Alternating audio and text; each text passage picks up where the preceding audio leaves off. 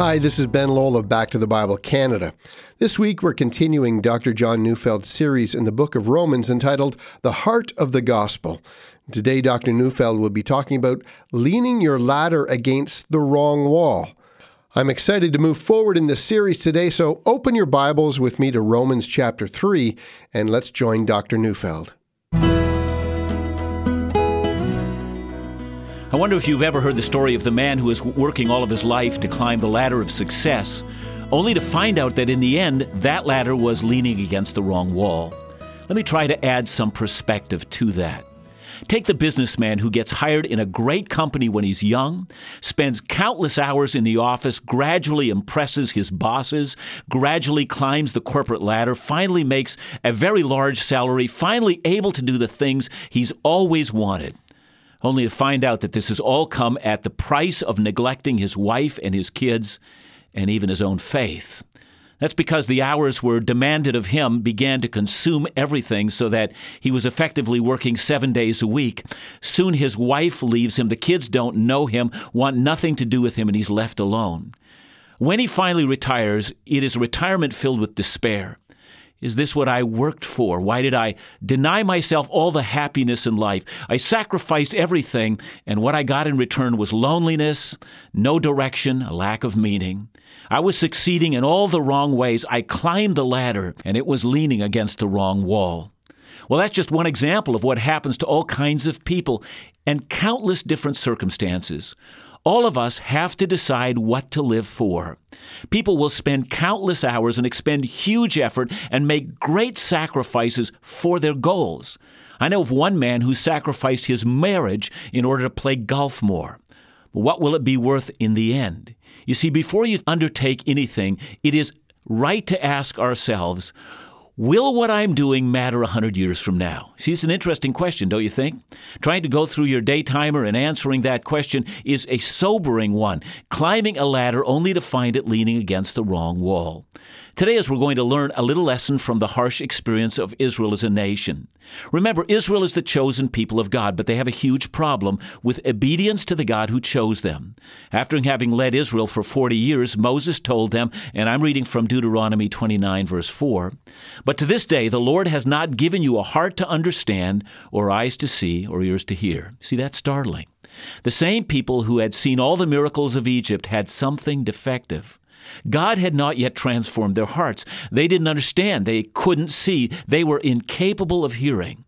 Israel's history from the time of the Exodus out of Egypt until the time when they were defeated by the Babylonians and utterly destroyed as a nation, a period of over a thousand years, was a sorry history of disobedience, idolatry, and then failure.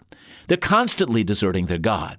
They're constantly disobeying His commands. They took advantage of the poor. They formed alliances with sinful nations. They went their own way and even persecuted God's prophets who warned them to turn from their sins. They put many prophets to death. And finally, God punished them by sending the Babylonian Empire against them, who dragged them into captivity, and they suffered horribly.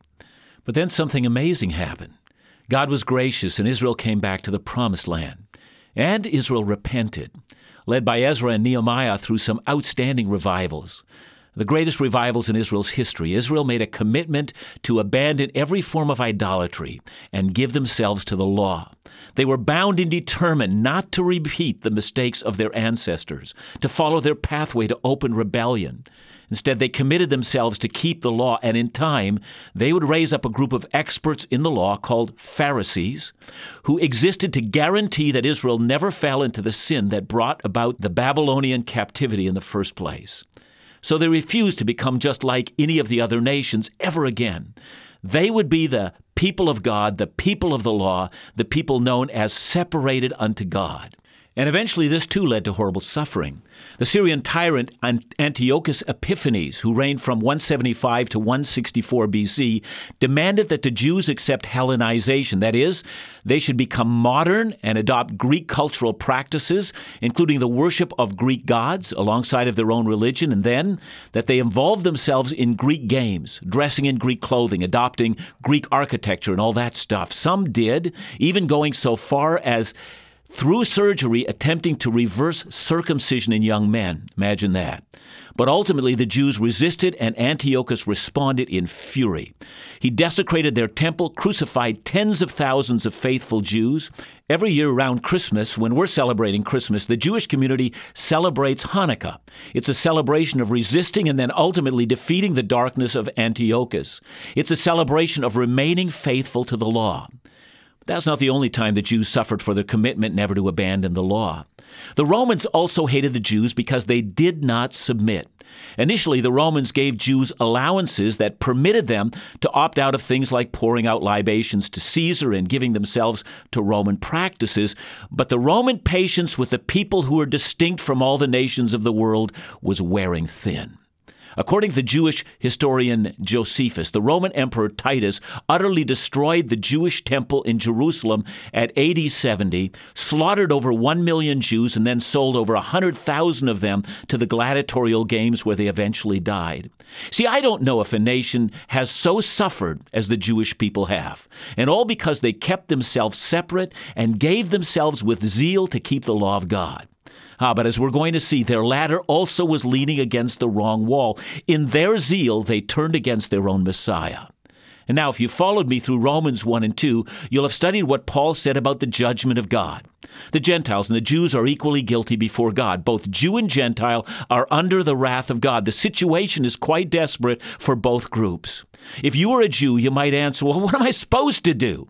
Exactly what does God want? I mean, first we rebelled, then we were punished, then we obeyed, and we suffered again. Remember, it's possible to climb a ladder which is against the wrong wall. It's possible not only to do that in business and in our careers, we can do that in our religious convictions. In Romans 10, we're going to learn that Israel pursued the law not as a law of faith, but as if it were a law of works. In other words, in spite of a zeal to keep the law, they completely misunderstood the intent of the law. They thought that after their law keeping, God owed them something. Law keeping earned a blessing, at least so they thought, and after having done what God demanded, God was now placed in a relationship of obligation. God was indebted to bless them, so they thought. But that's not the only wrong. It is that they were dishonoring God in doing this. I want you to think about all the religious zeal that's driving the world today. I mean, right now, as you know, our world is staggering under the weight of religious zeal. In Islam, we're witnessing a great revival of religious zeal, and the world trembles. But the zeal is found in every place in the earth, among religions and among those who have no religions. I mean, not long ago we were speaking about a revival of atheism, and with it, an attempt to keep all God talk out of every single public arena. The world also trembles under this. It is oppressive. Everyone thinks they're right. Even among those of us in the West, we believe that democracy is right. That's why we keep insisting that the only hope for certain parts of the world is to bring them democracy. If they could only see that, all would be well. So there's both a zeal to keep democracy out of the Muslim world and a zeal to bring it in. Everyone, no matter who he is, has a fervency, is climbing a ladder, making great sacrifices to get ahead and the judgment of God is already beginning to fall on this shaky planet. Whether you're religious or not religious, your ladder is against the wrong wall. Soon the wall you trust in will collapse, and you'll stand before an incensed, angry God. He demanded your ladder be placed upon an attitude of profound gratefulness to Him, trusting Him for your daily bread. So, how can we know our sins are really forgiven? How can we know we're really acceptable before God? How can you be sure you're going to heaven? See, that's the most important question any human being can ask. It's the basic question, it's the fundamental question. It's more important than the question of how you'll earn your living. Remember, we've learned that each person, regardless of their upbringing, has an innate knowledge of God. We've also learned that everyone has suppressed that knowledge and has knowingly broken God's laws. And we have learned that God will hold each one of us accountable to the Jew first and then to the Greek or the Gentile, for God shows no favoritism. The Gentiles will be condemned for an internal law written in their conscience, and the Jew will be condemned for they had the perfect law of God and refused to obey it. So, in essence, here's what Romans says We're all playing on a even playing field. Jews and Gentiles, the field has been leveled. Both stand on the same level ground. But this leads to an important question What is the Old Testament all about?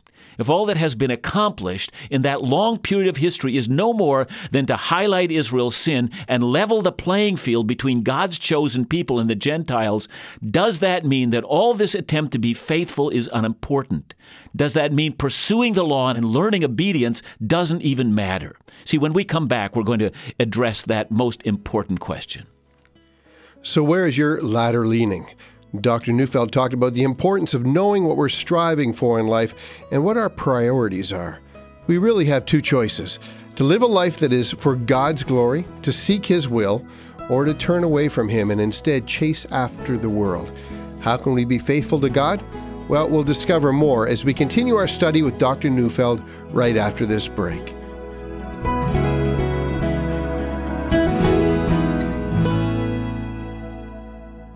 Thanks so much for listening today. I hope you've been enjoying this five week series on Romans, the heart of the gospel. In this series, we've been addressing a number of difficult issues, from creation to sin to the judgment day to the cross.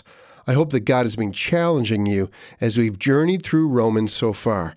And if you'd like to add this series to your own personal collection, or even as a gift to your church library, you can purchase it on CD for only $20 plus shipping and handling. To order your copy today, just give us a call at 1 800 663 2425 or visit us online at backtothebible.ca. Now let's rejoin Dr. Neufeld as we continue in Romans chapter 3. Romans 3 1 to 2 begins by asking a very important question. Let's let Paul ask it. Then what advantage has the Jew? Or what is the value of circumcision? Much in every way. To begin with, the Jews were entrusted with the oracles of God. Romans chapter 3 should be a text that every Christian knows very well. This chapter is the heart of the Christian faith. It begins with a presumption that we're all sinners and guilty before God and shows how we can be forgiven. But before Paul will talk about the cross, he must talk about the glory of God. He wants to show what a great God we have, that his ways are righteous and just and altogether praiseworthy. We ought to stand back and admire the long history of how God began to reveal himself to Abraham and how that revelation led to the glory of Calvary and, and, and what forgiveness and salvation mean and, and how that came about because of God's remarkable wisdom. So at the outset of Romans 3, Paul shows us how we know that God is righteous and faithful. And Paul answers that by inviting us to understand the history of the Old Testament. So, how do we know that God is righteous and faithful? Well, we know it through the long history of Israel. The character of God is displayed in the Old Testament. God is seen as wrathful and loving. God is a God of justice, and He is reconciling sinners to Himself. God is all powerful, and yet He's gentle. God is wholly other, beyond anything that we can imagine and yet he's personal. And one of the greatest things that we can learn about God in the Old Testament is that He's the covenant keeping God. In fact, that's what Joshua testified at the end of his life. I'm reading from Joshua 21, verse 45, where Joshua says, Not one word of all the good promises that Lord God had made to the house of Israel had failed, all came to pass. In other words, the Old Testament and the New Testament as well is a record that God has never broken a promise, not once. He's righteous and faithful. He has never been deceitful. He's never forgotten His word. He can be trusted. Lean your ladder against Him. We learned that from the history of Israel. Now, if that's the case, and as Paul has been saying, the Jews are equally guilty before God, and if God has chosen them to be his people, what advantage do they have? If God is faithful and, and said that he would bless them, then is God faithful? Is he righteous? And so Paul responds the Jew has a great advantage. To begin with, he says, they were entrusted with the oracles of God. And because of that, I want to add something else that every Gentile Christian must learn to do. Christians owe the Jews an eternal debt of gratitude. Again, our text says that they have been entrusted with the oracles of God, and the word for oracles has the same root as word.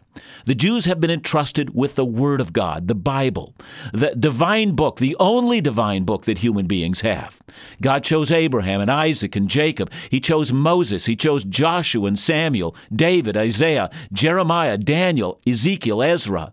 And in the New Testament, He chose Peter and John and Paul. Each of these men who wrote down the oracles of God were what? They were Jews. This revelation from God is in fact a Jewish book. The Jews wrote it by the inspiration of the Holy Spirit, and we who are Gentiles have received it from their hands. But also, the Jews also employed full time scribes to carefully and painstakingly not only copy the text, but then to put two numbers on the top of every page. One number indicated the words on every page, and the second indicated the number of letters on every single line, which they would then count from one copy to the next to make sure that each copy contained no errors.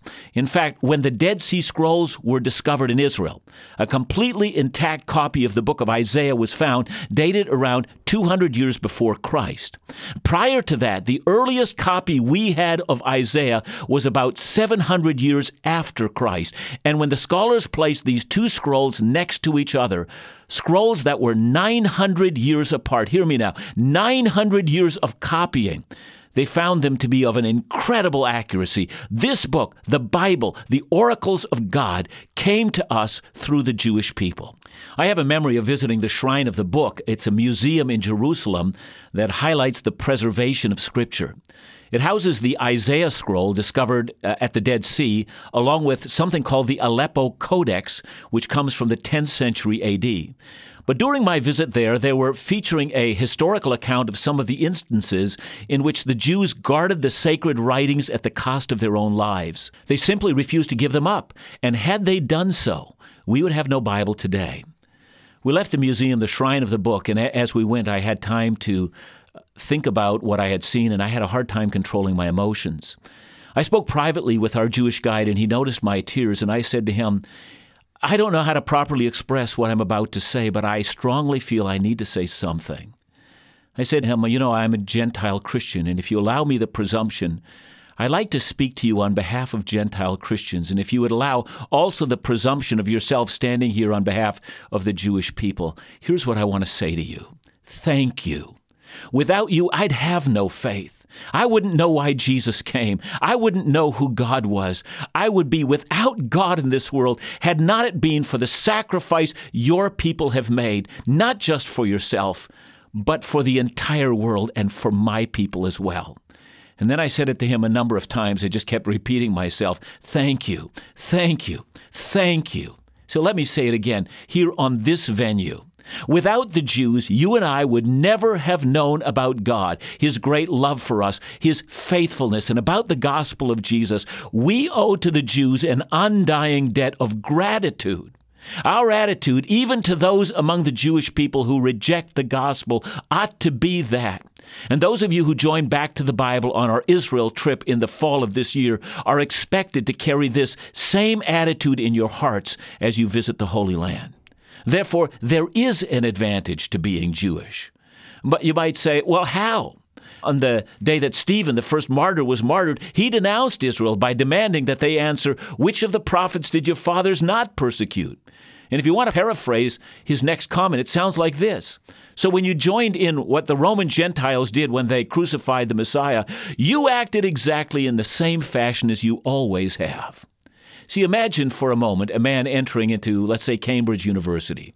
It's one of the best universities in the world and will provide a future for all of its graduates, a future that allows them to become one of the elites of the world. Imagine this young man comes from a rich home, and dad's paying for tuition, room and board, and everything else. His health is excellent. Before he got there, he had been given the best tutors to get the best marks, and dad writes to him and tells him that he can keep getting any tutor he wants, and his dad is going to pay for it. There'll be no difficulties whatsoever. Now, I want you to imagine the young man fails all of his classes and drops out. Why? because he didn't take the best use of all the advantages that had been offered to him. He frittered it away. His time was spent in the university pub or chasing gals or, or having parties. His parents were faithful, but he was not. Does he have advantages? Yes, much in every way. That's what Paul says of Israel. They were entrusted with the oracles of God. But what if some were found to be unfaithful? You know, when we come back to this same discussion tomorrow, I want us to see why it is that the failure of Israel tells us much about the faithfulness of God.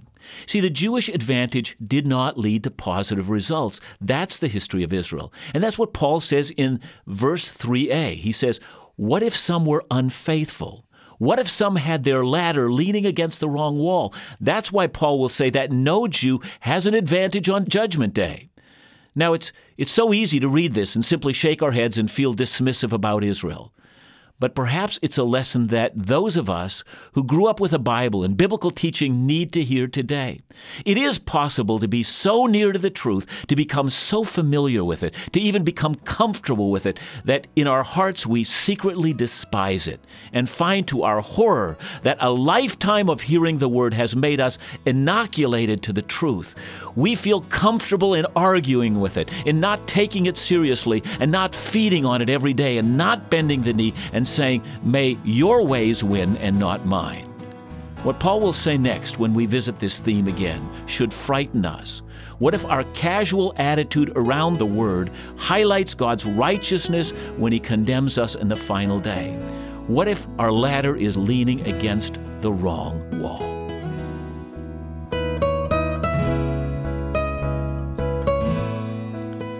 John, thanks so much for a great message today. And as you were speaking, I was reminded of the fact that we're going to have the privilege and opportunity to visit Israel uh, this October, November. And I was reminded of the opportunity that I had while I was there last to be in the place where they discovered the Dead Sea Scrolls. You've been there. What was your experience like? Well, I was overwhelmed by what I saw. Of course, I'd seen so many pictures of it in the past, but when we went by it, I recognized it in an instant. And I recognized how historic that place was. If uh, you don't know the story of the Dead Sea Scrolls, I'm just going to say that to everyone who's listening, uh, you need to come to Israel and we're going to explain what happened and why those few caves up in the Judean wilderness are so significant, and uh, why we can look at them and say, wow, there's so much evidence that I can trust my Bible because of the way in which it was recorded and uh, transmitted to us. Wow. What a great reminder of the faithfulness of God's Word. It is trustworthy. Thanks so much, John, and we look forward to hearing more from you again tomorrow. Thank you, Ben.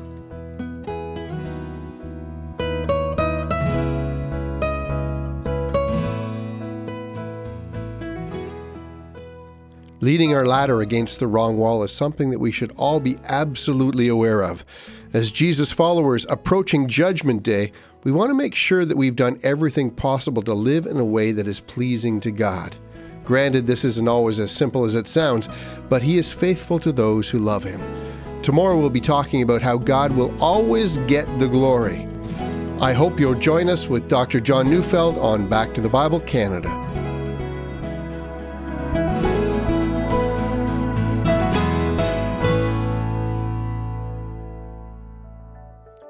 Much of our world today doesn't understand the love of God and the need for a relationship with Him. It's frightening to know that so many people don't want to connect with God because they don't believe He'll provide everything that they need. At Back to the Bible Canada, we want to become a means to change people's perspective of God and the relevance of His Word. We want to tell the world, your community, your friends, family, neighbors, all of those you work with, about a God who loves them unconditionally, an almighty, compassionate, and merciful God that desires to have a relationship with them.